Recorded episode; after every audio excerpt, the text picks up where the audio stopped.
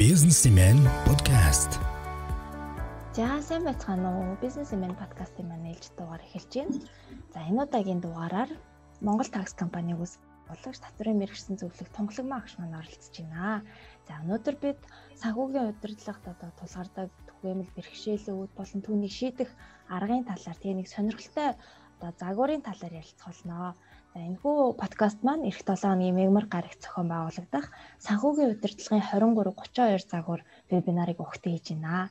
За тэгээд энэхүү подкастаараа одоо энэ санхүүгийн удирдлагын 23 32 гэж ямар загвар болох вэ? Яагаад ийм учирт ийм нэрт сонин нэртэй юм бэ гэд. Тэгээ энэ загвар нь одоо таны санхүүгийн удирдлагынхаа асуудлыг шийдэхэд яаж туслах вэ гэд энэ сэдвээр ярилцахаар бол ярилцахаар тонгломоо агштайгаа холбогдоод байна. Сайн байна уу та? За баярлалаа. Сайн байна уу? Тэгэхээр та бүхэндээ бас энэ өдрийн гахалтай сайд мэндийг хүргье. За тэгэхээр тонгологмоо агш маань одоо татврын мэрэгчсэн зөвлөлттэй олон жил хийж байгаа. Аа миш хэм хэлчихсэн үгүй юу? Үгүй үгүй. Аа тэгээ тэгээд Монгол такс гээд татврын мэрэгчсэн зөвлөх одоо фирм те үүсгэсэн үүсгэн байгуулсан. Тэгээд 23 32 гээд одоо Монгол такси ноу хау байгаа тийм ээ. Компанитай жил ажилласан туршлагын үр дүн гаргаж ирсэн тийм ноу хау загвар байгаа. Тэгээд энэ үл яг хуу нэг цоо шин зүйл биш. Гэхдээ бол ерөөхдөө нийтлэг яригддаг асуудлуудыг системчилж загварчилсан тиймэрхүү аргачлал гэдгийг хэлэх гэсэн юм а. За тэгээд яг хуу одоо санхүү гэхээр л ерөөсөө тэгэл төмөн янзын асуулт босч ирдэг л дээ. Тэгээд ялангуяа манайх ч нөө голдуу жижиг компаниуд олон байдаг учраас санхүү дээр маш их асуудалтай одоо бизнес имэн дээр бол их одоо уншигддаг тийм сэдвүүдийн нэг байгаа. Тэгэхээр ер нь яг одоо та ингээд зүгээр харилцаж ирсэн нийт компаниудынхаа ерөнхий дүр зургаас харахаар одоо ямар хамгийн их одоо нийтлэг тулгардаг бэрхшээлүүд байгаа гэдэг юун дээр одоо толгоо өвдөд хүмүүс учраа олохгүй байгаа гэдэг нь ихлээр та нэг яриач. Аа тийм. Тэгэхээр ер нь бол бизнес эрхлэгч гэдэг бол ерөөсөө бизнес эрхлэнгүүд ажил олгогч за мөн татвар төлөгч гэсэн юм гурван чиглэлийн нэгт ор зэрэг үүрэг гүйцэтгэдэг байгаа. Тэгэхээр энэ нөгөө бизнес эрхлэх гэдэг бол өөртөө нэг зорилго тавиад тэр зорилгынхаа төлөө байгаа нөөцөө яаж оновчтой зөв удирдах өөртөө илүү өгөөж бүтээмжийг авчрах вэ гэдгийг л өөр өөрийнхөө онцлог тохируулаад арга зүй систем зохион байгуулж зорьсон зорилготой л одоо хүрч байгаа л энэ арга хэрэгсэл шүү дээ тийм. Тэгэхээр бид нар их томоор ингээд ойлгочтой. Тэгэхээр бизнес гэдэг ийг ярихын тулд ер нь эдийн засаг гэдэг нэг тийм суур ойлголтыг хялбарчилж өгмөр санагдаад идэв. Яг тэгвэл би одоо бизнес эрхэлж जैन миний орлого зарлага гэж яваад идэг, миний ашиг гэж яваад идэг мөртлөө би яг эдийн засаг гэдэг нь яг юу юм? Тэр тусмаа ингээд бидний яг одоо би бол бичил те макро биш микро эдийн засгийн ярих гэж штэ. Тэгэхээр тухайн бидний одоо Монгол улсын эдийн засаг гэдэг бол жижиг жижиг өрх гэр хувь хүн те бизнес эрхэлж байгаа. Аж ахуй нэгж байгууллагууд тэр бичлээсээ том хүртлээ те бүгдийнх нь хийж бүтээж байгаа олж байгаа орлого нь зардал гэж бүртгэсэн нөөцийн хуримтлал нь тий зарцуулалт нь За зөрүүд нь би олсон ашиг гэсэн энэ зүйлүүдийнхаа одоо үр дүнгэл тайлгнж Монгол улсын эдийн засгийн үндсэн дата бий болж байгаа байхгүй да. Тэгэхээр би энд хувь нэмрээ оруулж ийшүү. Тэгэхээр би эдийн засгийн өөрийнхөө хэмжээнд байгаа тэр бизнес эрхэлж байгаа эдийн засгийн маа тоо агуулга нь юу юм бэ гэдгийг бас эхэлж хараасай. Ингийн тул багш нэг амархан зүйл сая даадорч маань асууж штэ. Юу тулгараад гэдэг вэ? Тулгардаг ихээсээ илүү би яг өөрөө ямар талбар дотор ажиллаад байгаа гэдгээ эхлэж хармаар байдаг аахгүй. Ер нь санхүүгийн зүйл бол дандаа юм тоон хил рүү ордог учраас. Тэгэхээр эдийн засаг гэдэг микро эдийн засаг гэхээр ерөөсө 3 тооны утгыг л ойлгочвол их амархан байгаа. Бүгдээрээ л мэдчихэж хувь хүн чийсэн, өрх гэр чийсэн ашиг гэж зорж байгаа дүнгээ тавьчингууд орлого зарлах гэсэн хоёр тооны ялгар байгаа шүү. Тэ? Тэгвэл ашгаа нэмэгдүүлэх зорилго чинь тэр бизнес эрхлэх зорилго мөн бидтэй мөн. Тэгэхээр энэ ашгаа нэмэгдүүлэхэд хоёр тооны ялгуур юм чинь нэгдүгээр арга зам нь болохоор орлого гэдэг хасагдагчийг нэмээд байвал ялгуур гэдэг ашиг нэмэгдэх юм байна гэсэн нэг юм завхар харагдаж байгаа байхгүй. Энэ нь одоо нөгөө нэг Англи, Америкч гэдэг юм уу бидний судлаад байдаг нэг уламжлалт тийм ээ хөрөнгөтний үйлдвэрлэлжсэн эдийн засгийн мөн чанар Энэ ягаад орлогыг нэмж байгаа вэ гэвэл байхгүй шин шин бүтээгдэхүүнээ хаа байхгүй газар нь аваач тавиал загаал тэндээсээ орлогоо нэмэгдүүлээд байдаг. Одоо Coca-Cola ч гэдэг юм уу те. За тэгэл гих мэтчлэн гэ. За тэгвэл зардал гэдэг нэг хэсэг байна да. Хасагч. Тэгээ хоёр тооны ялгарыг чи хасагч. Хэрвээ хасагч буугаад байвал бас ашиг нэмэгдэн дээ. Тэ?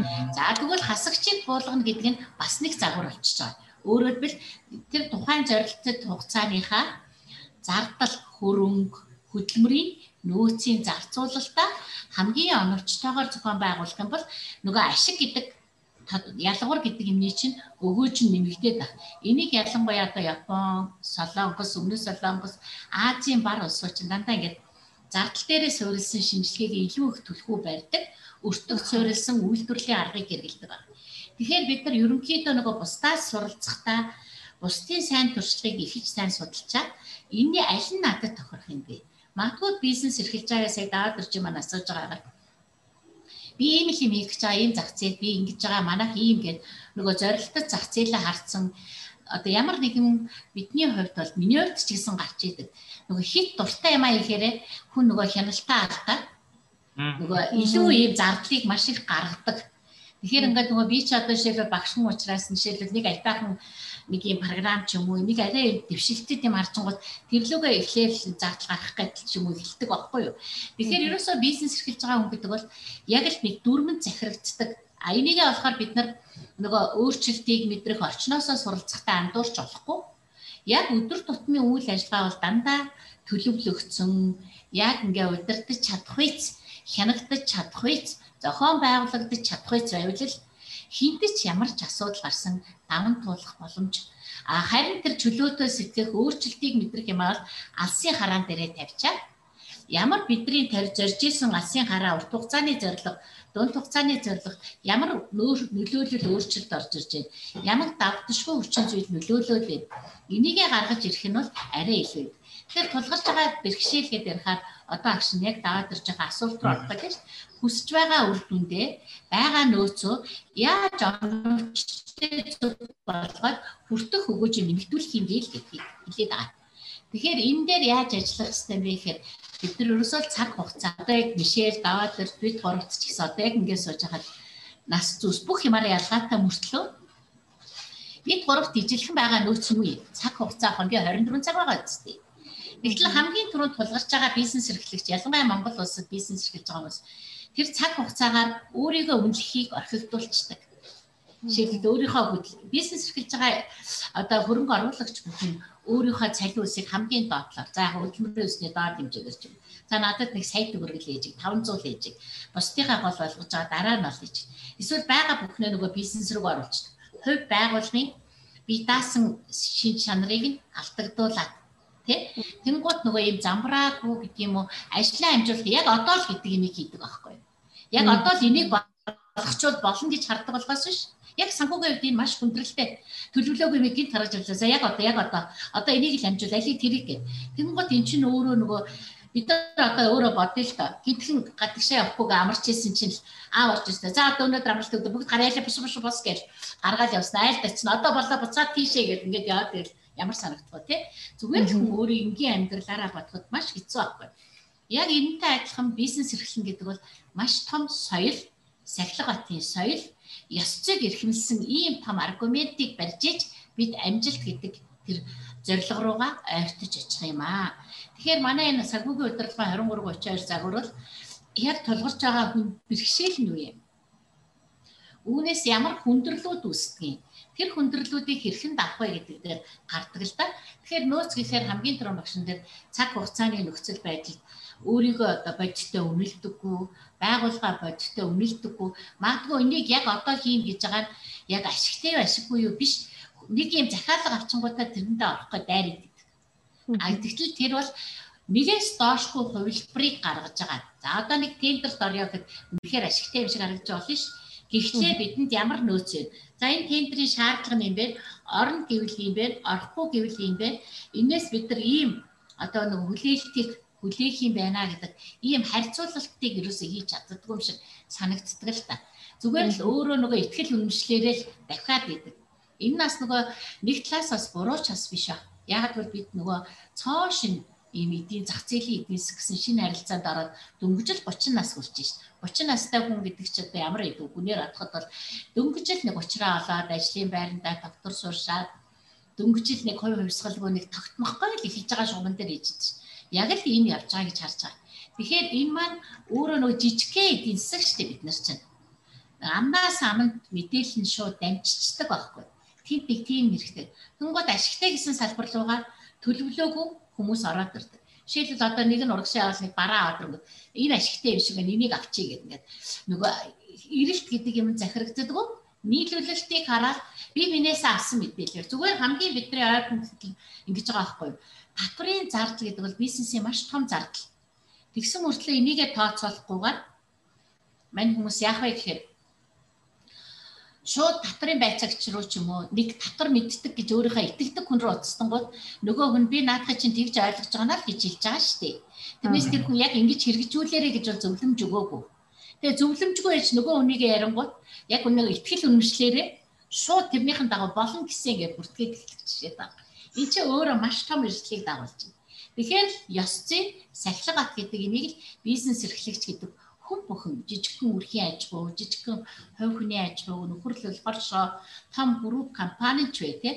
Энэ бол ерөөсөө бидний амжилттай байх дүрм юм аа. Суур тулгуур үзүүлэлт нь юм аа. Энэ үзүүлэлтийг сайн хийчих юм бол бизнесийнхаа өгөөж гэж байгаа тэр бидний одоо хийж байгаа үйл явцын эцсийн хариу олох тэр үр дүндээ хүрэхэд бол асуудалгүй. Тийм учраас бид нар ийм шинжилгээ хийгээд айл алган дээр гардаг нийтлэг алдаа зурчлыг гаргаад За ийм алдаа үнэхээр байна уу гэд удахгүй алт 7 хоногийн дараа хичээлдээ асуухаар манай сонсогч нар маань харах баг бизнес эрхлэгчд маань харах баг нэрээ надад энэ бэрхшээл гардаг шүү дээ. Тэ? Ингээл харах бахаа. Тэгэхээр ерөөсөө бид удирдлага зохион байгуулалтыг хийхдээ ерөөсөө хэн байх нь гол биш хүнээс хамааралгүй систем гэдгийг бий болгох ёстой гэдэг нь санхүүгийн удирдлага дээр ч гэсэн чухал аа. Энд чи өөрөө л удирдлагын нэг нэгж салбар шүү дээ. Тийм учраас ийм байна л гэж харж байгаа. Тэгэхээр яг энэ санхүүгийн удирдлагын 23 32 гэж загвар шүү дээ те. Энэ яг юуг томьёолсон ямар утгатай тоо юм бэ? Энэ яг юугаар онцлог загвар? За за тэгэхээр одоо бид нар бас 15 жил энэ Монгол такс гээд татвар санхүүгийн чиглэлээр зөвлөгөө үзүүлээд олон салбарт олон бизнес эрхлэгчдэд гадны ч бай, дотны ч бай маш олон дотоодын аж ахуйн нэгж байгууллага, бизнес эрхлэгч, хувь хүн байгууллага зөвлөгөө өгөө явж байгаа. Ерөөсөө л томуудаас ямар зүйл гардаг вэ гэвэл хит нөгөө бүх юмыг амар хэлбэр хяналтын одоо хүнээс хамааралгүй гэдэг рүүгээ туйлшраад бүх юмыг системчлээд програмчлцдаг. Тэнгууд тэнд нөгөө хүний сэтгэлийн зүйл нь орхигдчихдээ болов хандлагыг нь хэмжиж чаддгүй болов ёс зүйн хим хэмжээ сахилга гатын соёл нь зөрчилдөөд эхэлдэг юм болов гэж ажиглагдсан. А за дунд ч юм уу нэг хөлөө олцсон боломжийн газрууд гэхээр хэдийгээр яг одоо амжилт үр дүн байгаа юм шиг боловч хит нэг юм одоо тэгээ ганц талын дамгайсан гэдэг нь удирдлагын зорилго шийдвэрээ а тэр нь таалагдах гэж юм а хийдэг ийм амьсгал бий болчиход байгаа хгүй уур амьсгал. За бүр жижиг бичил гэвэл уучраа олохгүй. Ерөөсөө л өөртөө байгаа нэг зараал мөнгөн хэлбэрт л хуриулаад байвал ийм бидний зорилго юм шиг. Тэгээ ингээд байгаа ч өөрөө юу гэж байгаа гэхээр зарим нь гоё онол олоод ирж байна. Зарим нь үнэхээр тэр үрхийхтэр бас давуу юм байна шүү дээ. Жижиг дээр чинь давуу юм байна. Өөрөө хэн чадаад байгаа байхгүй. Би ийм зардал гаргачлаа ашигын ингэчлээ гэдгийг хараад байгаа. Тэгсэн мөртлөө бүртгэж тайлгнаж чадахгүй байгаа. Тэгэхээр ингээд давуу сал талуудын нийлбэр нь явж явж санхүүгийн удирдлага гэдэг бол удирдлагын шинжилгээний нэг салбар.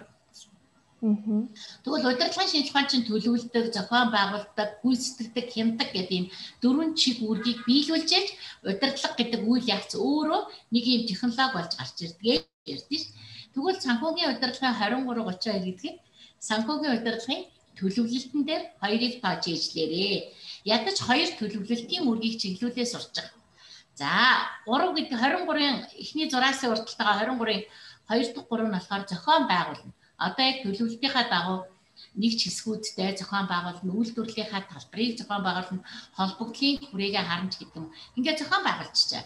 За тэнгууд 32 гэдгийнх нь 3 нь юу юм бэ гэхээр гүйцэтгэж эхэлнэ. Одоо яг жиг үйлдвэрлээд, үйл явцаа гаргаад, үр дүнгээ гаргах эцсийн бүтээгдэхүүнээ гаргаж байна.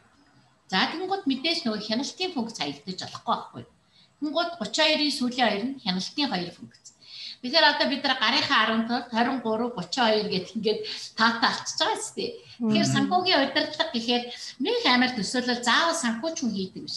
Энэ 23 32 загварыг мэдчихвэл гүнзгийрсэн юм а бидраас аваа. Тэгээ бид нар өөрөө бил бизнес эрхлэгч, ажил олгогч, татвар төлөгч таны санхүүгийн эмч нь аахгүй. Тэгэхээр эмч маань ерөнхий шинжилгээ хийгээд за нэг болохгүй байна гэдгийг мэдээд ирж байгаа шүү дээ. Тэнгод одоо бид нар нэг биах юмч гэдэг юм ерөнхий өндөгний цус гээ шээс гээ шинжилгээ өгдөг гэжтэй. Яг тэр шиг нөгөө байгууллага дээр шинжилгээ хийчихэнгүүт санхүүгийн удирдлага дээр та 23 32 загвараа ядаж уншаад сурчих юм бол ашиглах гээд оролдлого хийх юм бол хаана би яг нарийн мэрэгчлээ үйлчлэгээ авах вэ гэдгээ сонголт хийх юм чадвартай болчихж байгаа гэсэн. Тэгэхээр ерөөсөө өнөөдрийн нийгэмд нийгэм гэдэг маань өөрөө юу хэлж байна гэвэл би ямар нэгэн одоо мэдлэг суурилсан эдийн засгийн зах байна тий. Өнөөдөр яг мэдлэг дээр энэ мэдээллийн 900 мэдлэг дээр суурилсан бизнес илүү өгөөжтэй бүтээмжтэй болоод илүү бүтээмжийг авчираад байна шүү дээ. Тэгэхээр мэдлэг гэхээр ганцхан зүгээр одоо бид нар зөвлөх үйлчлэгээ гэж харж болохгүй тийм сургалт гэж харж болохгүй. За би нэг хадаас үйлдвэрлэдэг ч юм уу. За эсвэл одоо бид нар сэндвичийн хавтан үйлдвэрлэдэг байлаа гэхэд энэ сэндвичийн хавтан үйлдвэрлэхэд гардаг хаягдлыг яаж бид нар эко гэж байгаа тэр хог хаягдлагуу гэдэг рүү ойртуулах боломж байгаа. Энэ инновац энэ бүтээмж шүү дээ. Энэ хаягдлагуу байгаа. Ингээл нөгөө бизнес солгон дээр технологийн дэвшил одоо яг юу гэдгийг те ингээд мэдлэгийг ашиглах, бүтээмж болгох, ерөөсөө орчинтойгоо байнга шинжлэгдэж, залгагдаж, холбогдож явах ийм л боломжийг олоход цэгцэлж өгөх гэдэг. Тэгэхээр ерөөсөө нарийн мэрэгжлийн санхүүгийн удирдлагыг бол зөвлөхөөс ав. Хүний нөөцийн нарийн мэрэгжлийг зөвлөхөөс ав. Программыг бид нар хүн болгон зохиолчихгүй. Тэгсэн мөртлөө манайд яг энэ алхам болгон дээр ийм имийг гаргах хэрэгтэй нэ гэсэн алгоритм хэрэгцээгээ бол бид нар гаргаад өгчдээ шүү дээ тий хүн болгон өөртөө. Тэгэхээр эн чинь нөгөө яг л тэр програм хэрэгтэйгээд ерөнхий юмаа сонгоод програм хэрэгтэй ийм үйл явц мэдээл боловсруулна гэсэн асуудлын бүртгэлээ гаргаж байгаатай яг адилхан санхүүгийн удирдлагынхаа хувьд яг л асуудлаа гаргаад авчлаа хаана нарийн мэрэгчлээ авах вэ гэдэг сонголтыг их суур боловсрал гэх юм уу та мэдлэгийн нэг агсан төвшингийн мэдлэг олгох ийм системчилсэн учраас загвар гээд нэрлэлсэн байгаа. Тэгэхээр бас бидний олон жилийн бас ингээд судалгааны үр дүнд би бас учраас бид хэд бас энэ яг нэг байж ус өгчгээ бас энд хайртай гэхгүй. Хүмүүс насаа хэрэглээ даа тий. Саяхан манай нэг их сургуулийн наас надад ярьж байгаа л да ингээд танаа бизнес юм яг энэ санхүүгийн талаар зөвлөгөө өгдөг тийм ер нь шугам үйлчлэгээ байна уу гэдэг. Тэгээд яасан гэдэг гисэн чинь ингээд тийм хүүхдэд зориулсан тийм янзын оо сургалт хийдэг аахгүй. Тэгээ бас хажуугаар янз бүрийн тийм хүүхдийг хөгжүүлэх тийм оо хэрэг оо хэрэглүүрүүд бэлтгэдэг. Тэгээ бараг 2 3 наснаас нь уншуулад эхэлчихдэг айгүй тийм хөөрхөн тэрүүхэн тийм ноу-хау. Тэгээ 2 3 жил явсан тэгээд энэ жил асууж байгаа тэгээд нэг л ерөөсө болохгүй нэг л хийгээл гоё яваал байдаг, борлуулаад байдаг. Тэгээд ашигтай ажиллаж байгаа мэдгнийг харсан чинь нэг сонин бараг ашиггүй ч яваад байгаа юм шиг гээд. Яг энэ тохиолдолд энэ санхүү талаас энэ хүн яах ёстой вэ одоо? Одоо яг шинжилгээ хийн. За. Одоо яг очиод датаг хийн үзэн. Хаана алдаад байгаа шинжилгээг нь тэгэхээр шинжилгээхээр одоо бид нар нөгөө шинжилгээхээр нөгөө тоон шинжилгээ яриаг нь шүү дээ. Ерөөсөө асуулга хийж байгаа байхгүй процессын шинжилгээ хийж байгаа гэсэн. Леб процесса гэж яриад байгаа шүү дээ. Үйл ажиллагааны менежментийн бүгд ярьдаг. Тэгэхээр яг энэ ажил зорилго нь юу юм? Нөгөө ижил менежмент энтергээ одоо сүүлийн гоё гоё юм гарч ирж байна. Тэгэхээр бид нар сайн юмнаас яг өөртөө ногдохоор хэд юу хүргээд байгаа юм зорилттой бүлгэн юу юм тий нөгөө маркетинг гэдэг чинь холбогдох байх юм байхгүй ш. Яг энэ хүний өөрийнх нь төсөөлж байгаа энэ бизнесийн үндсэн талбарыг нь гаргаад ирэнгүүт за бизнесээ эрхэлж байгаа яг тэр санаачилсан ноу-хаугаа барьж байгаа философи бий болгосон нүүсгэн байгуулагч эрхлэгч маань хөрөнгө оруулагч маань үе. За тэрний удирдлагын баг нас үе. Магадгүй сургалт юм бол тэрний хүргэдэг буюу нийлүүлдэг багш нарын түгээлтийн суг нь үе. Магадгүй сайхан ноогоо хахад түгээлтийн суг дээр хүнээ бэлтээгүй алдчихсэн юм тохиолдлууд бас байдаг аахгүй сургалтын байгууллагууд дээр. Тэгэхээр энэ зүйлүүд чинь яг л одоо ингээд сургалт гэхээр л ялангуяа хэрэгтэй гэдгийг мэдээд зах зээл нь байгаад ахаар хүн тэрэндээ зориулаад нөгөө дөрөвний хэлсэн шиг юм нийлүүлээл байгаа. Гэтэл тэр нийлүүлж байгаа юмний чинь цөм ашиг нь хаана вэ? Магадгүй энийгээ зөвхөн ганцаараа биш. Үнэхээр хэрэгтэй гэдэг нь нотлогдсон бол тэрэн дээрээ жижигхэн бүх одоо зохиогчийн ирэх юм аваад энийгээ бүр хөөхөн төсөл олгоод эндээ санхүүжилт аваад өөрийнх нь хүч нь өрөхгүй шүү дээ. Би бол энэ хүнийг ашиггүй гэж байгаадаа биш байх гэж бодож. Хүсэл мөрөөдөл нь ямар гоё те. Ерөөсөө бид нар Монгол улсын алсын хараа гэдэг бол үнцэнтэй Монгол хүн гэдгийг бий болгоно. Тэгэхээр өнөөдөр үнцэнтэй Монгол хүн гэдэг чинь өнөөдрийн тэр төрж байгаа хүмүүд те одоо бидний ажиллаж амьдарч байгаа бид бүгдийн хамтын үнц нь аахгүй. Тэгэхээр бид тэр бий болж байгаа хүмүүсттэй ямар үнцнийг зориулах гэдэг дээр зогсож байгаа салбар гэдэг бол үнэхээр гайхалтай. Тэгээ хамгийн гол нь бас уулзаад ийм сайхан зүйл дээр нь. Тэгэхээр энэ хүн бол нөгөө хэрэгтэй гэдгээ мэдээл тэрлүүгээ зарлаа гаргаад байгаа. А гэтэл өөрийнх нь нөгөө нөөцөн бүрхээ хэлсэн байгаа байхгүй. Түрүүн багш нь эсэж хүсч би үрдүн гэдэг нэг юм байгаа. Энд надад байгаа нөөц. Эдгээс гэдэг чинь хязгааргүй өсөн нэмэгдэх хэрэгцээг энтэйгээ хязгаарлагдмал нөөцөөр оновчтой зөв хангахыг эдийн засгийн шилжүүлэн гэдэг. Тэгэхээр энэ хүн бол өөрийнхөө тэр төлөвлөх зохион байгуулах тэр нөгөө зориод байгаа юм нь гоё байгаа боловч нөөцөө оновчтой удирдах талтай зохион байгуулалт талтай алдаад байгаа юм шиг харагдчихж байгаа байхгүй. Тэгэхээр яг процессын шинжилгээ хийн хүмүүс дээр нь хийн, ажилтан дээр нь хийн, магадгүй сонсогчтой хичээлийг нь авдаг худалдаа авагч дээр нь хийн. Тэгээд эрэнгүүт энэ процесс чи өөрөө нэг хөргөн жижигхэн процесс болоод зурагдана. Тэгвэл хаа хаа санхүүгийн хэмжилтүүдийг хийх юм бэ гэдэгтээ уялдангууд магадгүй одоо номоо аваад номын сонгуудаар зардаг байхад номынхаа дэлгүүрүүдээс зардаг байхад номын дэлгүүрүүдийн орлогоо яаж хурааж авдгийг ямар баримт хэрэгэлтэй 7 хоног тооцоо юм уу? Сар байх юм уу? За одоо ингээд том том дэлгүүрүүд сард нэг удаа гэдэг баг түнтэйг ингээд бас давмгай байдлаа гаргацдаг Тэгэхээр нөгөө орлогон зогссон, номон зарагдсан үг мэдэхгүй, тоолуулдаггүй ч гэдэг юм уу те нэмж авахгүй. Тэгэхээр одоо тэн дээр хүртэл 100-аар нь нийлүүлэх биш 10 10-аар нь нийлүүлээ л да дутаад ирвэл нөгөө хүмүүс чинь авахын тулд түрүүн мөнгөө өгдөг ч гэдэм. Бошуухан тарач бол амархын шиг санагдаад хэд хэдэн гой хүн явдаг газруудад 100 100-аар нь зараал 500 номоо тавиад 5 газар зарах уу 10 10-аар нь 50 газар ч гэдэм одоо ингэ те. Тэнгууд тэр чин зурагдчихгоот нөгөө айл чи энэ ном айгүй урдан зарагдаад байна гингод номынхоо орлого бас тэр чин орлого уртж байгаа нэг ч штэ. Тэнгууд ахиад дараагийнх нь авчрахын тулд түрүүчийнхаа тооцоог яг нэг өөрөө борлуулдаггүй юм бараан дээр бол бас иймэрхүү зүйлүүд хүртэл гардаг. Тэгэхээр яг л өөрийнх нь нөхцөл байдалд очиад асуулгаа гаргаад үйл явцаараа. Тэгэхээр бид нар аль нөгөө айл дээр синхрогийн шийдвэр хийхдээ үйл ажиллагааны баг а нэгтлэн бод бүртгэлийн баг, татврын баг гэдэг юм гурван баг шинжилгээ хийж чад бид нар ийм айлуудыг бодлогын бичиг баримтаа олгодог байна. Тэгэхээр Тэгэхээр энэ загварын дагуу байгууллагууд бол ер нь энэ загварын үндсийг ойлгочих юм бол өөрсдийнхөө юу болохгүй байгааг харчих боломжтой эхний ээлжинд гэсэн үг байна. Ер нь бол анхан шатны алфавит болж байгаа л гэсэн. Өөрөөсөө бүгд ингээд бид нар чинь одоо англи хэлний алфавит мэдээд байдаг. Дуудлага ингээд үг харахаар таниад байдаг. Яг ярих гэхээр ингээд үг нь хилэнгүүд хүн хоёр асуухаар л ингээд гаргаж чадхаа байгаа шүү дээ. Яг англи хэлээр тийм бэрхшээл идэв. Надад ч гэсэн байна. Тэгэнгүүт тэгээ болохгүй байгаа гэдэг чинь бид нар өөрөө бил нөгөө цагаан толгоогоо санхугаа удирдах гээд байгаа нөөцөө удирдах гээд хэрэгтэй гэдгээ мэдээд байгаа мөртлөө яг яаж гаргаж ирэх үү гэдэг яг л арга зүй нэг жоох ихтгэл өмчлөл алдаад байгаа. Тэгэхээр энэ дээр нь зэгцлээд өгчлөөр дараа дараагийнхаа шийдвэр гаргалтанд ингээд их гоё. Тэгээ маш их гоё бойжж ирдэг хүмүүс манаас ингээл бүр дуртай олоод хүй тэгчлээ агшаалыг гэл ингээл тэгэхээр л энэ одоо хэрэгтэй юм л гэж бид харж байгаа.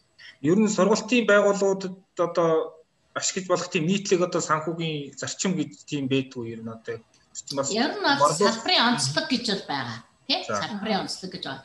Энэ маань өөрөө хэлбэл ашигын бус зорилготой нийгэмд зөв мэдлэг хандлагыг төлөвшүүлэхийн тулд бид нар түгээлт хийж байна. Өөрөөр хэлбэл нөгөө мэдлэгтэй, чадвартай одоо ийм чадварлаг, оюунлаг ийм Монгол хүнийг бий болгоход сургалтын байгууллага маань чиглээд байгаа шүү дээ. Тэгэхээр энийг чинь ашигын бусаа гэж ялгачаад байна.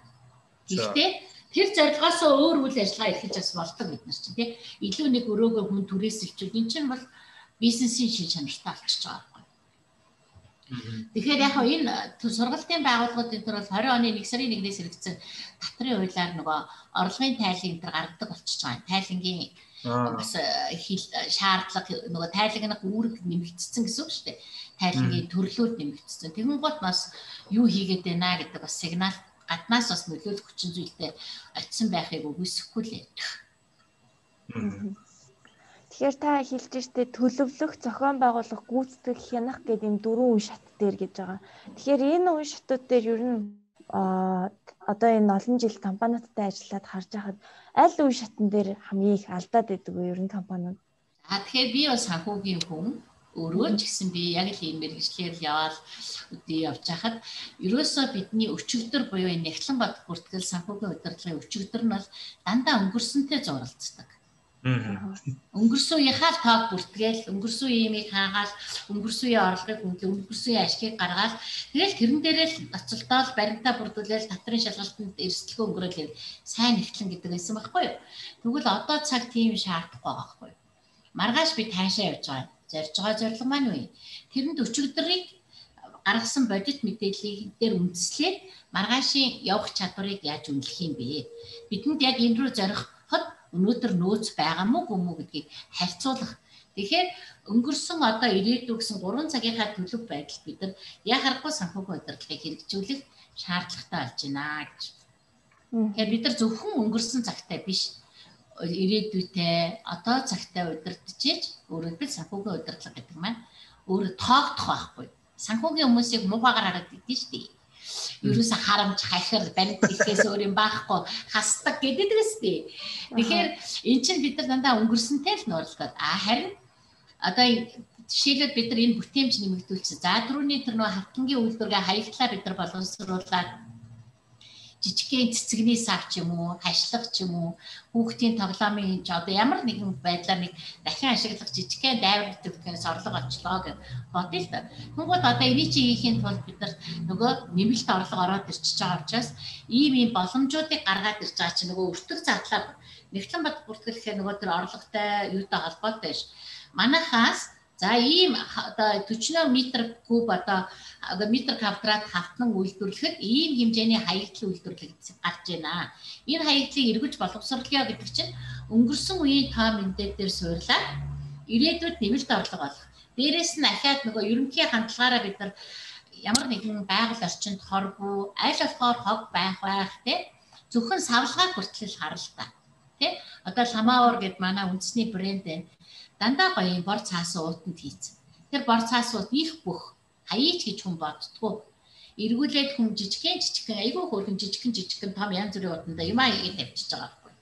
Тэгэхээр энэ чинь нөгөө гялгар уутны хэрэглийг харж болж л байгаа үстэй. Яагаад бид ийм сайн туршлагаа гаргаад нэгнийхээ сайныг дэмжиж ажиллаж болдгоо юм. Бидэнд одоо бие бинийгээ өөрийгөө хайрлаж аваад сурч ийн гэж би хараад байгаа байхгүй. Хүн болго өөрийгөө бизнесээ тэ өөрийнхөө үнцнийг мэдэрдэг бас ийм Одоо тэгвэл яг бусдыг харахтаа өөрөшгөө хардаг. Хэрэглэгчээ харахтаа энэ хүн бас тэгчиж эсвэл нийтлүүлэгчээ харахтаа эсвэл би өөрөө хэрэглэгчийн байр суурин дээрээс хандахдаа бусдаа яаж хандах юм бэ? Тэгэл энэ жоохон сэт энэ бол нэг их зардал гарахгүй байхгүй. Хүн бүхэн хичээчих юм бол хүн болно. Тэгэхээр хичээл гэдэг чинь өөрөө юу хичээл зүтгэлийг яаж хэмжих гээд байгаа гэдэг бас нэг хичээл тэр хүн асууж ирсэн л да. Тэгэхээр ерөөсөө л өөрөө өглөө босоод орой унт хүртэлтэй би нийгэм дотор харилцаж байхдаа хин нэгэнд сөрөг тий биш за хүн ингээд сөрөг байсан ч тэр хүнд уучлал үсээ тэр одоо бохимдоо байгаа хүнийг урдураа гаргадаг ч юм уу нэг тайвшрал өгч жоохон ч гэсэн сэтгэл өгчөд нэг хүнд ч гэсэн өөрөө дотроо тий бачуурч авах нь надаас илүү бачуурч аваа байлгүй дээ гэж уучлал гуйгаад өнгөрчгөл тэр хүн өөр болно шүү дээ. Тэгэхээр ерөөсө харилцаа гэдэг чинь өнөөдрийн нийгэм хамгийн том нийгмийн баялаг болсон байхад бид ерөөсөө л нэг тийм аналтай, ийм аналтай, тийм стандарт энийг байр, тийм хуультай гэхээсээ илүү энэ ёс зүй хим химжээ байгаа шүү дээ. Энэ хууль чинь байна стандарт. Энийг хэрэглээ болгох тэр соёл, сахилгатын соёл. Ийм харилцааг л нийлүүлэх гэдгээр ийм загвар болгоё. Эн чинь өөрөө ингээд нийтлэг алаад ирэхээр хүн болгон 2 2-ын 4-гээ хэлж чаддаг шиг санхүүгийн удирдлага гэхээр нэг загвартай ачаал хэлчих юм болоо гэж ийм л эрс хайгуул ийм л өөдрөг сэтгэлээр гарсан л юм манай хамт талны бүтээл. Тэгээд тунгалгмаа шиг сайн нэг э, хэлсэн point айгу хэрэгтэй санагдлаа л дээ үгээр нөгөө нэг өнгөрсөнтэй зуралт гэж таасаа хэлсэн дээ. Тэгээд одоо өдий хүртэл ерөөхдөө компаниуд тэгээд одоо нэгтлэн бод хүртэл энэ төр тогтолцоон гэсэн дандаа нэг татврын албанд зориулсан тийм нэг э, ажил хийдэг байсан тий. А одоо бол тийм биш ингээд компани тэр одоо үнэт зүйлс одоо хэтийн зорилго юу гэдгийг тэр нэг ирээдүйд дандаа бодсон тийм санхүүгийн төлөвлөлт нөөц байх хэрэгтэй гэх. Тэгээд яг энэ дээр юу асуух гээд нэхэр одоо бичил жижиг дунд том гэд компанид нөгөө санхүүг хариуцах одоо ажилтан гэх юм уу мэрэгжлийн юм уу за эсвэл бүр энгийн бол одоо нөгөө зүгээр бүртгэгч ч гэдэг юм уу тэгээд цаашаа нэгтлэн бодогч а цаашаа тийм бүр дэшээ бол одоо санхүү хариуцсан захирал гээд а одоо компани тэр үнэт зүйлсийн стратегийг одоо санхүүгийн нөөцөд нь холбосон бодлого гаргадаг. Тэгэхээр яг аль үед нь одоо тэр бүртгэгчтэй байх хангалттай байдгийн одоо тий аль үед нь одоо яг зүгээр неботой болох хэрэгтэй аль үед нь одоо хэдийн хэмжээнд хэдэн үнэтэй болоод ирвэл санхүү хариуцсан захиралтай болдгийг ч гэдэг юм уу. Ийм энэ тал дээр та ямар зөвлөгөө өгөх вэ? Ер нь аль бидний ийм хөтөлмөрийн норомчлол, ийм дата мэдээлэл бол их хомсгон байдаг тий. А ер нь бол ингээ бодоход бол биднэрт нөгөө жижиг дунд үйлдвэрэл үйлчилгээг дэмжих тухай хууль байгаа. Жижиг дунд үйлдвэрийн тухай маань өөрчлөгдсөн шүү дээ. Тэгээ энэ үйлчлэг хэрэглэгдэж байгаа 5 дахь зүйл дээр нь 5 дээр нь яг хэнийг бичилгээд байгаа юм? Тийм ээ? Хэнийг дунд гэдэг байгаа юм? Хэнийг одоо тэг жижиг гэдэг ингээд юм гурван янзын ангиллаа. Энэ дээр яг ангилдаг гол үзүүлэлт нь болохоор ажилчдын тоо борлуулалтын орлого хоёр байгаа байхгүй. За 10 хүртэл ажилчинтай 300 сая төгрөгийн борлуулалтын орлого хүрэхгүй бол 300 сая 12 сар тооцоход бид нар ч одоо юу гэсэн үг сард бараг 3 сая хүрэхгүй орлого байна гэсэн үг шүү дээ 10 хүрэхгүй ажилчинтай 3 сая хүрэхгүй орлого За тэгээд 10 хүрэхгүй ажилчинтай гэж бодоход 5 ажилчинтай гэж бодоход 3 сая төгрөгийн орлоготой гэж бодъё л та. Тэ? За 30 сая тэ 30 сая шуурчлаа багш бүрөө. За 30 сая гэж бодоход сар бид нар нэг нэг ажлын байранд 6 сая төгрөгийн орлого олж байгаа. За тэгвэл энэ дээр бид нар ямар хэмжээний зардал вэ? 10 хүнд одоо нэг нэгтлэн байх уу? Эсвэл нэгтлэн бодогч нь өөрөө одоо юу гэх юм үйлдвэрийнхаа нэг жижигхэн одоо юу гэх юм мөхөлцсөний цэг байлаа гэхэд борлуулалтынхаа менежерийг давхар хийх хүч гэдэг юм уу? Тийм үү? Ийм талаас нь харах ч гэдэг юм. За ийм байж болно. За мөн одоо жижиг гэдэг нь ямар ах юм гэхээр 10-аас 50 хүнтэй 300-аас 1 тэрбум төгрөгийн хүртэл борлуулалтын орлоготой гэж байна За тэгвэл энэ дээр бол өстой яг нэгтлэн зайлшгүй хэрэгтэй ч юм уу.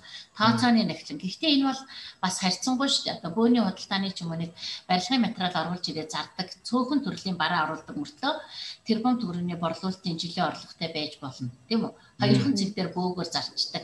Одоо цемент зардаг гэхэд 44 дээр зардаг ч юм уу. Өөр газар зардаггүй гэж болно ш. А гэтэл цахилгааны одоо бүр ингээ манта жижиг жижиг юм зардаг нэг юм. 2 3 газар лангуутай эсвэл нойлын одоо унитазтай маан зардаг ч тэгэхээр нөгөө эн чинь өөрөө л ажилгүйдгээний тоо гэдэг чинь айгуу чухал гэдэг байхгүй. Нэгтлэн бадагч гэдэг хүн чинь өөрөө ажилгүйдгээний тоон дээр суурлаад цаг зарцуулалт нь гардаг учраас За чи борлуулалтын орлого ажилчдын тоочнд хэд бол нэг л нэгтлэнтэй бай гэсэн юм байж болохгүй нэ шүү дээ. Тэгэхээр өөрийнхөө нөгөө ажлын байр тэгээ эн чи юу хүсэж байгаа? гэхээр нөгөө бас харамч байж болохгүй нөгөө бизнес эрхэлж байгаа юм чинь харамч байж байгаад нөгөө арга дахин шатдгийг шүү дээ. Нөгөө жамц хоёр шиг хөргөнхөө киноны гэдэг та нөгөө 20 шарын 2 3 ахтны эцчдэг үстэй яг тэр шиг очих гээд байгаа байхгүй юу. 2 3 тоонд идүүлчихээ тэгээ гэсэн. Тийм тэгэхээр чи одоо нөгөө зүг бүртгэл мэдээлэл гэхдээ одоо их программын шийдлүүд гоё олчиж байна л да. Үүлэн тооцоол буюу бид нар ямар нэгэн тий орон зайнаас үл хамааран санхүүгийн шийдэлтэй програмууд гараад ирлээ. За тэгээд өөртөө тохирсон, онцлогтой тохирсон энэ олон програмаас зөв сонголтыг нь хийгээд бүх давуу талтай програмууд бол яг өөр өөр ингэсэн харсан өнцгөрөө нэг газрын эхлээд хөгжүүлсэн салбараараа ч юм уу давуу талууд бол програм дээр маш их байдаг. Тэгэхдээ өөртөө тохирохыг сонгож чаддаг байх хэрэгтэй. Тэр сайн гинлээгээд нэг програм үнэтэй програм сонгочоод тэр нь өөрт нь зохицохгүй байгаад байдаг. Тийм зөндөө юм байдаг байхгүй. Тэгэхээр л ерөөсөө та санхүүгээ зөв удирдах зохион байгуулыг өвл нэг он шийдгээд аваарэ нарийн шинжилгээнд бас ороорой. Ерөнхий шинжилгээгээр гайгүй гарчих юм бол болж байна. Жохон чиглүүлэлт сургалт цаад хүмүүс нь зүтгэлтэй бол явчихж байгаа байлаа шүү дээ. А гэтэл болохгүй байгаа бол бүр нарийн шинжилгээнд ороод өөр ингэсэн бодлоготой болоод тэгээ хамтдаа ингээд зөв болохыг л илүү их чухал тий болгох хэрэгтэй маа л гэж. Тэгээ юмыг нөгөө тийм буруу өнцгөөс нь дандаа хардаг. Жишээлбэл одоо би нөөт төлчлөө. Ахаад энэ орлогод аж ахуйн нэгж төлчлөө гэдэг. Нөөт гэдэг нь бол хэрэглээний татвар аахгүй юу? хүмүүсийн хэрэглээний түвшинд авдаг татвар эцсийн хэрэглэгч төлж байгаа шүү дээ. Аа. Би борлуулж байлаа гэхэд би айл үйлчлэгээ үзүүлснийхаа төлөө сургалтын байгууллагаас би нөлтөө үйлчлэгийн орлого аваад тавьчихна. За тэнгуутаа би байрныхаа түрээсэнд юм уу за эсвэл одоо юу ч хийдгийг те програмынхаа байгууллага өгч байгаа нуудаа хасаад үлдэгдлийг би төлж байгаа. Энэ бол нөгөө ямар хэмжээний эдийн засгийг бүртгэж байгаа хэрэглээний түвшинд нь бүрддэг ийм шууд бус татвар байхгүй. А харин борлуулалтын орлогодоо гэдэг нь бол жинхэнэ би үйл ажиллагаа явуулаад орлого нэмүү баялаг одоо бүтээсэн орлогоос холбогдох зардлаа хасаад ногдуулах орлогодоо татраа төлж байгаа нь бол аж ахуйн нэгжийн буюу орлогын албан татвар яригадаад байгаа. Ирэх ярьж. Тэгэхээр бид нар нөгөө татвар гэдэг бас ингээд нөгөө саяхан ингээд фэйсбүүкээр бас явж исэн байхгүй. Бүр сайн шав, бүр өөрийн бүр нилээн бас гайгүй шамаа нөөт төлжтэй аж ахуйн нэгж төлжтэй ногдлоо шиг төлжтэй одоо ингээд бүх юм татвар дээр ногдоод байна. яг вэ ер нь аль татвар гэдэг чи өөрөө хүнээ бүртгэдэг, улс өөрөө бүртгэдэг ийм систем шүү дээ. Ер нь бол татвар өөрөө тийм учраас нэг том фискал бодлого байдаг. Өөхөх төрөх татвар төлөх нь үнэн гэд бид нар үүрэгтэй явж штий. Тэгэхээр нөгөө нэг ямар нэг юм ингээ буруу талаас нь гэхээсээ илүү өнөөдрийн нөхцөл байдал би яг хэдэн төгрөгийн татвар төлөх юм. А ямар нөхцөл боломжууд надад байгаа юм. Боломжоо идэхгүй байгаа байхгүй. Сая ихэд ингээд 1.5 тэрбум төгрөг хүртэлх борлуулалтын орлоготой бол орлогын албан татраа 10 байр төлсөн чи 90% буцаал хийх юм боломжийг өгөөд байхад тэр нөгөө боломжоо ерөөсөө идэхгүй маш бага айлууд идэлж байгаа харагдаж байгаа байхгүй. Тэгэхээр эн чинь өөрөө бид нар боломжийг олж хараагүй жиж нэг л их болохгүй гэж өөрийгөө тойруулчаад одоо өглөө осоод ёо ажилдаа яаж явна гэж сэрдэг хүн шиг л болчиход байгаа зү. Тэгэхээр энэ бүгд чинь бидэнд юмыг сайхан өөдрөгөөр уужуу тайван сайхан харах юм чухал байна л гэж харагдаад байгаа санагдаад байна. Нөөт гэснээс би зүгээр э, нэлээд олон бизнесмен ярьж явах сонсоход энэ нөөт стенер алж яана гэж ярьдаг байхгүй юу. Бүгд нөөт төлөхгүй те ингээд худалдаа авах болгон дээр төлөөл ингээд бүр амар их зардал гарч ингээд. Тэгэхээр энэ тал дээр та зүгээр мэрэгжлийн хүний хувьд яг ямар хөө юу хэлэх вэ юм. Энэ яг тогтолцоо нэмэгдсэн үсгийн албан татрын яг хувь хэмжээг тодорхой эдийн засгийн даацтай гаргаад судлаад арга биш тавч юм болгоно гэдэг ийм тоон судалгаа байвал тэрийг бол сонирхож үзмээр санагдчихж байгаа. А зүгээр ерөөсөө нөөт ерөөсөө бидрийг алаад байна гэвэл энэ худлаа байхгүй. Сая яг хэллээ шүү дээ бид нар. А би цахилгааны мөнгөө төллөө. Миний цахилгааны мөнгө 1000 төгрөн дээр 100 төгрөг нэмээд 1100 гэж би төлсөн. Эцсийн эргэлэгч төлж байгаа байхгүй. Иргэн төлж гээ, аж ахуйн нэгж төлж гээ. Тэгэнгүүт тэрийг авсан байгууллага одоо нөгөө захиргааны түгээхүүд нь дамжуулахуд нь аваа цааш нь явууллаа. Станц руу өглөө бүр нүүрсэн дээр очлоо. Энд ямар ч юм давцахгүй байхгүй. Дандаа юм суудхан тооцоолж явсараа гал тэр 100 төгрөгийг шат шатанда хуваагаад төлчихөж байгаа гэсэн. Тэгэхээр энэ нөгөө мөн чанарыг ойлгодгүй бид нар. Ер нь бид нарт нөгөө татвар төлөх сахилгаан соёл байдаггүй ч юм уу, суугаагүй ч гэдэг юм уу. 30 жил татраа өөрөө тодорхойлж сүлж тайлгнах үүрэгтэй гэж авч чад. Энэ үүргийнхаа мөн чанар давуу тал энийг төлсөн тайлгаснараа ямар үндсийн нэрх вэ гэдэг энэ зүйл дээр бол бид ерөөсөө ажиллаж чадахгүй наа л гэж бас хараад энэ татвар төлөх хандлага төлөвшөл магадгүй бид Монгол улс хүчрэхэд тэ өөрийн гэсэн одоо энэ дархлаатай одоо өөрийн гэсэн эх оронч үзэлтэй одоо бид бүгд л нэг твд амьдарч байгаа. Энэ твд амьдарч байгаа бид ганцаараа гоцгойроод хайшаач явахгүй. Тэгвэл нийлэмжтэйгээр өөрсдийгөө бас давуу бүтээмж гаргаад өвгөн бүр нь сайхан өөрийнхөө зорьсноор амар амгалан амьдрах энэ нийгмийг тогтооход яг энэ үнэн зөв татрын бодлого энэний цаана татрын боловсрал олгох юм тогтолцоо зайлшгүй чухал байна гэдэг. Тэгээ тогтцоо гэдээ ярих одоо ингээд зүгээр албан бус сектор чи иргэн татвар төлдөг нөхдөд маш олон шүү дээ тийм ингээд. Тий, тий. Одоо жишээ нь тий хорооллын дэлгүүрт байгаа ямиг зах дээрээс очиод авах нь баг хамаагүй амархан тий тэгээд эдгээр чинь үнээрээ шууд нөгөө нэг өрсөлдөөний даваа байдлыг бас тэгэхээр А тэдний хувьд бодож байгаа хэрэг бид нар ингээд татвар төлөхгүй үнэ юм хямдхан зарчгаар ингээд илүү байгаад ашгүй гэж миний бодлоор андуур болсон. Гэтэл нэг нэг татвар төлснөөр ямар ашигтай гэдгийг сайн ойлгох байх. Бид нар одоо энэ албан бус секторт татвар татвар төлөл ямар өөрсдөд нь ямар ашигтай байх вэ гэдгийг таалж өгч. Тий, одоо нөгөө бас л боломж авахгүй. Одоо тэр хүн ингээд яг ийм одоо бид нар бүр 2009 онд гарч ирсэн багш жишээ хэлмээр байгаа. Одоо 2016 оноос хойш харьцангуй энэ гайг байгаа зах дээрээс нь бид нар QR кодыг уншуулж байна, TPP уншуулж байна. За тэнгуут нөгөө нөөтөө төлгөж бүр яг үүргийн худалдаа авах юм бол ядаж нөгөө хуучин патент гэдэг шиг иргэдийн хурлын байгууллагаас татвар төлөгч тогтмол бус үйл ажиллагаа хэрэгсэний татвар төлөгчийн юм сертификатыг хүртэл гаргуулж байна тийм. Харьцангуй татвар бол захимжсан учраас одоо бол их удахгүй тийм ажил бол хаагдах зам руугаа орцсон учраас гайг байх гэж байна. Ганцхан нэг жишээ давуу талаа хэлэхэд юу хэлэх вэ гэхээр нэг юм хэлнэ мэрэ. Өнөөдөр бид нар шүтдэг юм Америк гэлтэй яриад нь шүү дээ. Энд чинь бол биднээс арай төрүүлээ төвчсөн одоо боломжийг мэдэрсэн харилцаатай тэр төрүүлж өгсөн бол илүү гэхээс илүү хүний эрх хэрэгчлөөгөө дээдлээ хамтдаа яг хүн өөрөө яаж энэ эрх чөлөөт нийгэмд өөрийнхөө давуу тал баялагийг бий болгож өөрөө дархлаатай амьдрах вэ гэдэг тэр нэг одоо хүүхэд хөлд ордог шиг л нэг арай төрүүлж өгсөн гэж би хардаг байхгүй юу. Тэгэхээр энд яа гэм бэ гэхээр 2009 онд Америкийн элчин сайдын яам 10 дугаар 9 дугаар ангийн хоёр хүүхдээ нөгөө төгсөнгүүд ахлах сургуульд анхудаа явж исэн хоёр пүүз зардаг хоёр залуу. Нэг нь хуваараа. Хуваараа лангу 10 мянган нэрийн бараад исэн. Хуваараа хүүхдээ зардаг.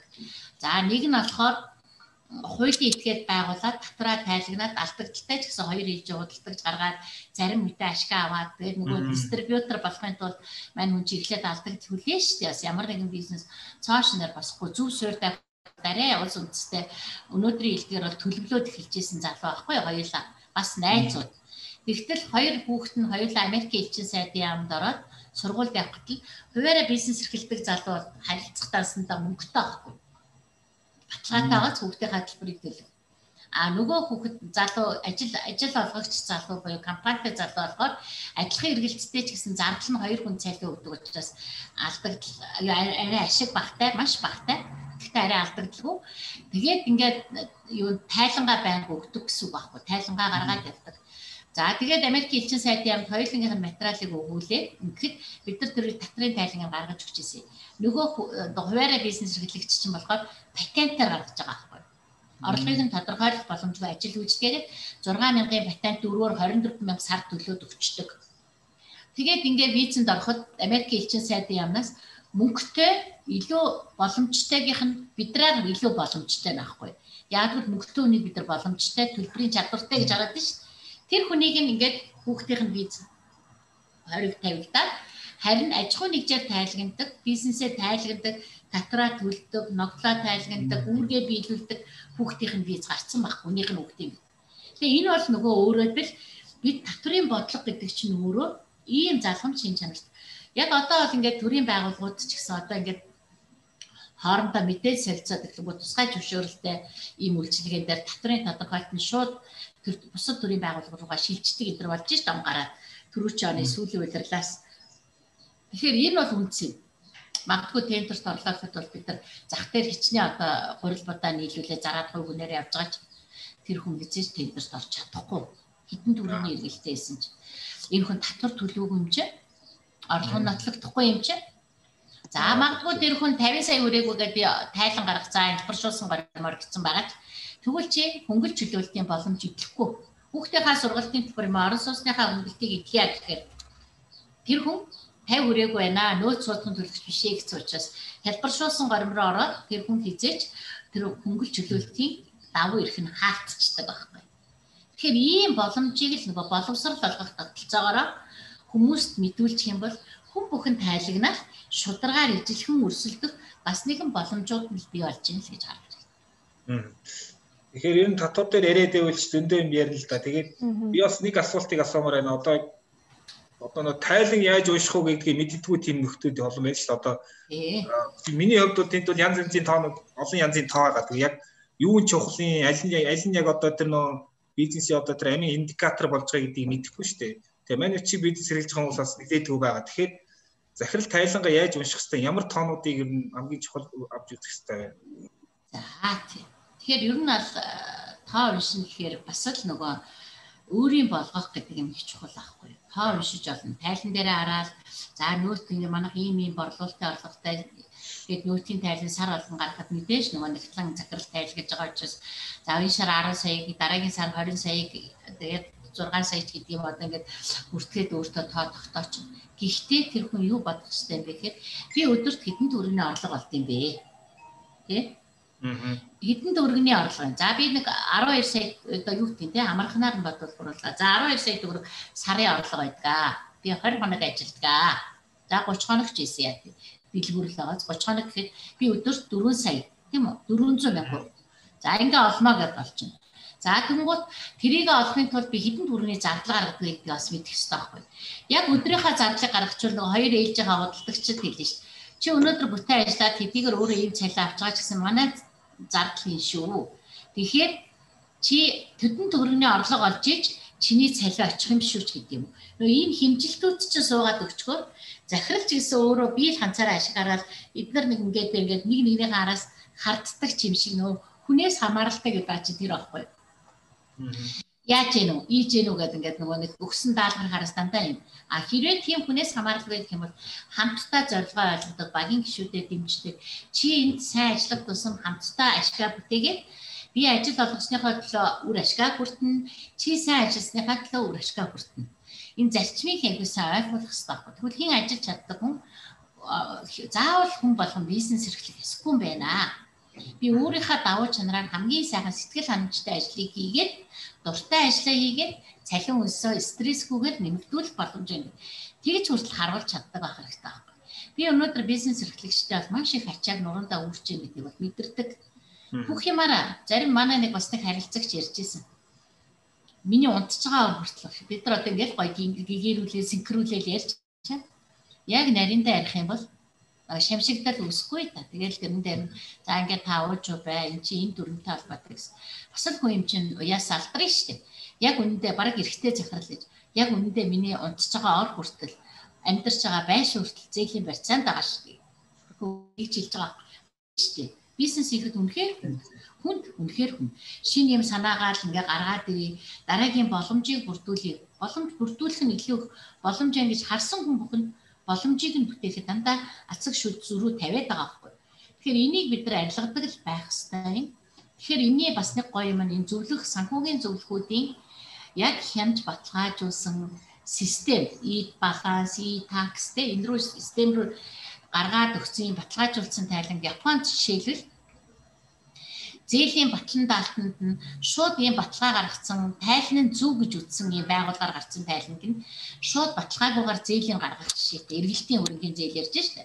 Тэгэхээр энэ чинь өөрөө бид нар ийм бие биентэйгээ ийм уялдсан бодлого орж ирж байгаа. Тэгэхээр чи одоо ч юу өсө тэгдэггүй те мянга сайхан бүртгүүлж өгöd байхад тэр хүний өртөг ашгийг харахгүй байгаа хөрөнгөнд нь суурлаад банк өөрийнхөө л эрсдлийг бодхоос биш тэр хүнийг бойжуулж их үүсвэрийг олгочоод эргээд бидэрт нэс. Магадгүй банкны хажууд яагаад бид нар зөвхөн зээл байжсэн бол зээлийнхаа дараа хувьцааг хэрэг зээлэгдэж чадахгүй хаад ашигтай бизнес төслийн хувьцаанд нь эзэмшдэг ч юм уу хөрөнгийн бирж рүү зуурчилдаг ч юм уу ийм гой сан сангийн хөрөнгөний одоо хөрөнгө оруулалтын сангууд ч юм уу те санхүүгийн юм хоёр дахь хэрэгслүүд рүү ингээд гоё бодцсон юм сайхан сайхан одоо гоё залуу удирдгууд боддог ч энэ бодлогын төвшөнд гарч ирсэн юм шиг байгаа. Ингээд хичээл орон харилцан санал солилцоход. Тэгэхээр бид нар ер нь л ингээд эхлээд хүн болгон ямар ч байсан биний чадах юм бол манай байгууллагын бидний хүрэх юм бол төрийн бодлого гэхээсээ илүү яг зөв явж байгаа хүмүүстэй зөв чиглүүлэл өөрийн ахлааг суулгахад л хамгийн түрүүнд тусалцаа үзүүл. Төрөний тэр сургалтын байгууллага шиг хүүхдэд хэрэгтэй юм хийгээд нь шүү дээ. Тэр шиг өөрийнхөө зөвлөх үйлчлэгээний үрээд бизнес эрхэлж байгаа, ажил олгож байгаа, татвар төлж байгаа тэр бизнес эрхлэгч нар руугаа зөв ийм мессежийг нөгөө зөв чиглүүлэгчийг хийгээд одоо гоё чиглүүлэгч гэдэг үг гараад ирээд нь шүү дээ. Тэгэхээр санхүүгийн чиглүүлэгч нь байгаад ингээд арга зүйг нь эзэмшүүлж байтал бид нар зөв юмнууд чинь нийлж байгаа л нэг юмныг суурн болдог аахгүй та. Нэсвч одоо цааш нэр нэг хин нэгэн гарч ирээд одоо амар бүх юм гоё болох чинь гэж би лав итгэхгүй. Хүн бүхэн хичээх, өрх гэр бүхэн хичээх те. Монгол гэсэн одоо яг тийм одоо хүн бүхэн Монголынхаа ирээдүйд зовдог, хүүхдүүдийнхээ ирээдүйд зовдог. Миний чиний хүүхэд гэхээсээ илүү Монголын ирээдүй чинь одоо өдөр алган төрж байгаа тэр хэдэн зуун хүүхдүүд чинь л байгаа шүү. Тэгээс нэг ганцхан миний хамаатай ганц хоёр хүүхэд ундаг байлаа гэхэд.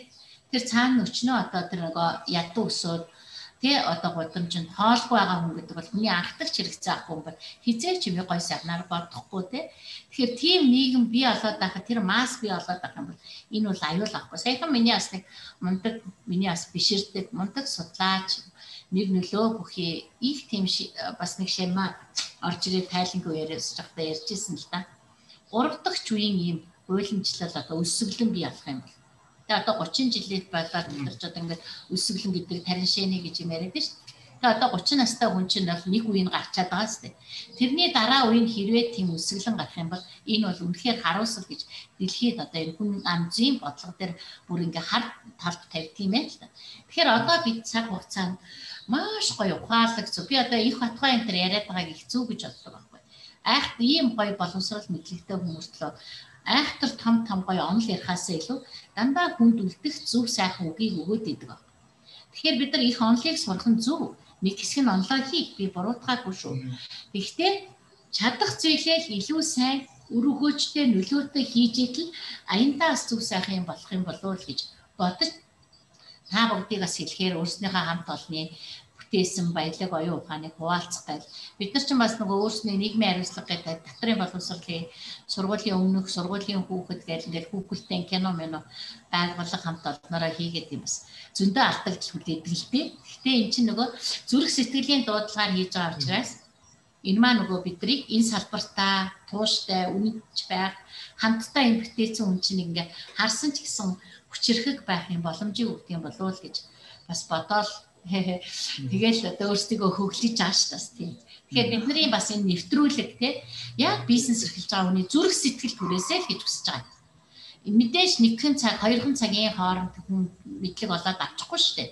Эхний ингээд санал нь ороод бид гурийн ярьж байгаа шиг эндээс дараа багшийн ярих хичээлээс жоохон ч гэсэн хэрвээ танд өөрчлөлтийн уур амьсгал энийг нэг сонирхоод үзье гэсэн зүйл авах юм бол тууштай яваад эргээд зүг болгох ийм боломжуудыг л хамтдаа хийх нь чухал байна. Дэм дэмэндээ л явж ээж би босч ирнэ л гэдгийг бол чадвар чинь босоод авч байх тий чадвар чинь буруу үг хэлж шүү. Босны хөвчл нөгөө загсаа цуглаа шиг байна. Догмоо зөвлөсөн босныг асуултыг яг одоо сүүлийн нэг асуултыг асууя гэж бодож байна. Яг тэгэхээр энэ ерөөдөө бизнесийн подкаст маань нөгөө нэг бизнесийн эздэд захирлуудад менежерүүд хэрэгтэй юмыг асуух гэж ерэн зорддог Мишель Этер тийм ээ. Тэгэхээр энэ асуултыг бас асуух хэрэгтэй болчихно. Яг тэгэхээр сая би хэд хоногийн өмнө Төрийн банкны нэг захирлаас ярилцлага авсан. Тэгээд ажлын байрыг дэмжих зээлийн талаар бас ярилцсан л да. Тэгэхээр ингээд ерөөхдөө бол хүмүүс ингээд нөгөө материал бүрдүүлэлтээр айгу дутуу ирж байгаа юм байна. Онлайнаар яг зарим нэг материалыг ингээд явуулцдаг яг ингээ биеэр ирэхдээ бас айгу дутуу ирээд байна гэдэг.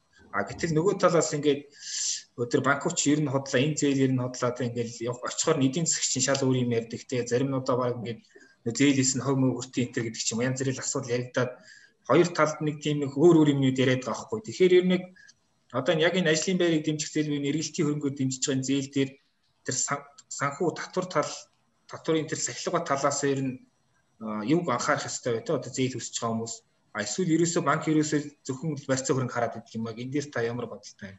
Яг одоо би ч гэсэн өөрөө бизнес эрхлэж. Би ч гэсэн бас одоо 40 гаруй ажлын байрыг би бол ажиллаж байгаа. Тэгэхээр би бас ажлын байранда одоо ингээд бас юм нэг зээл аваад 3% гэдэг бол нэрээс үнэхээр бүр арга хүүгүй юм шиг санагдаж байгаа байхгүй. Тэгэхээр ингээ аваад бас нэг өөрийнхөө санхүүжилтээ бас юм боломжоо эргэлтийн өрөнгөө сайжруулах санхүүгийн төлөв байдалтай нэмэр нөлөө болёо гэд очиход мэдээж чи үр цэл байгаа шүү дээ.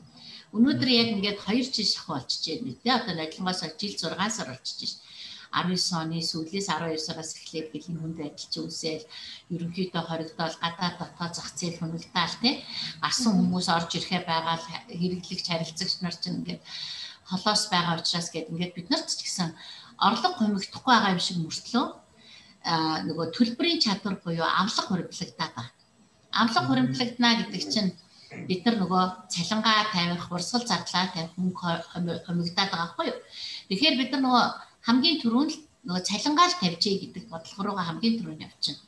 Тэнгууд түрээсээ татвар нийгмийн даатгалынхаа өгөлгийг хуримтлуулсан байгаа шүү дээ энэ хугацаанд.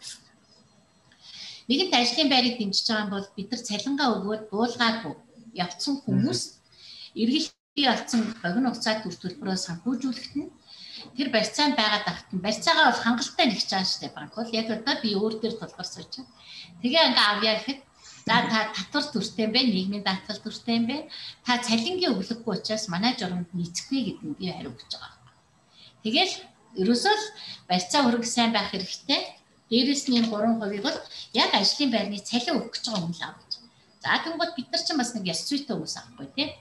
Өөрөө ийм зөвлөх авч байгаа. А гэтэл одоо бид нар чинь зөндөө олон хүмүүстэй харьцаж байна. Тэгвэл зарим хүмүүс маань болохоор өө би өөрөө мөнгө гаргаад тэр өглөг байгаа шүү дээ. Би өөрөө мөнгө өгөөд энэ хүмүүсийн цалиг тавьчих юм аа. За би тэндээс одоо түрээсийн өглөгтэй гэдэг тооцоо нисэн актаа үзүүлчихье. За тэгвэл би өглөгөө нотолч надад зээл өгөх үү гэдэг ийм асуудал байна. Тэгэхээр нөгөө өөрөө хэрэгжиж байгаа бодлого чинь түрүүнийх шиг л аахгүй.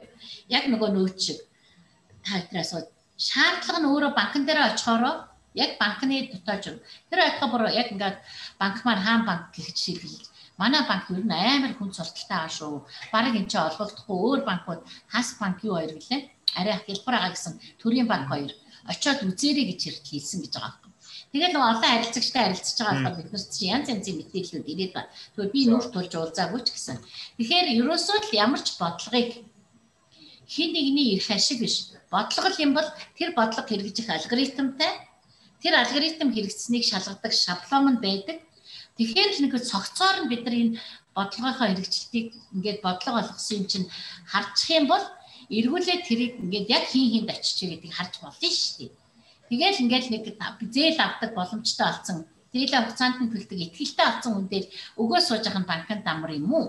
Үнэхээр Монголд бизнес эрхлээд бүсээ чанга бүсэлж байгаа хүмүүст нь эзэнт нь очиулаад эргээд тэр хүмүүсийн итгэлийг аваад ингээд харилцагч байгаа бүрийг нэмэгдүүлэх нь чухал гэдэг тийм бодлого одоо мэдхгүй би арилжааны банкнуудад муу л юм гэж хараад. Магадгүй бас өөрөө нөгөө хэрэглэгчийн өнцгөөс жоохон гомдоод хийж ирчихсэн бол банкуд минь уучлаарай бас эдийн засгч нар сонсвол тий. За баярлалаа. За тэгэхээр бизнесийн подкастын маань 88 дахь дугаарт Монгол такс татврын мэрэгсэн зөвлөх үйлчлэгээ одоо компани өсөн байгуулагч тунгаламжаа зөвлөх мөн орглоо. За тэгээд дараачийн яг мягмар гарагийн 19 цагаас одоо энэ 23 32 гэдэг загварыг яг одоо санхүүгээ төлөвлөх одоо удирдах гүйцэтгэхтэй өө зохион байгуулах гүйцэтгэх хянах хянах гэдэг дээр яг яг нарийн яаж хэрэгжүүлэх вэ гэдэг яг нарийн детальч зааж өгнө. За баярлалаа. За тэгээд бас ингээ гоё үг бэлдсэн ба би хэлье гэж бодож байна. Бид гурав яриаг дуусгаад за тэгэхээр зүг бодож хүлээцтэй ярьж хязгааргүй хайрлаж их инээмсэглэж шаргуу хөдөлмөрлөж илдэг харилцаж эрэг амьдрахыг хүсье гэж бодож. За баярлаа. Татварын зөвлөхүүд гэхдээ нэг иймэрхүү уянга хэл хэлдэггүй шүү дээ. Та чинь би хачаа гэдэг. Би чи зөвлөх гэхээсээ багшгүй шүү дээ гэдэг. Тийм бэ, тийм бэ. Баярлалаа гэдэг. Чи юу яасан? Айгуу айцэг. За баярлалаа. За баярлалаа. За баярлалаа.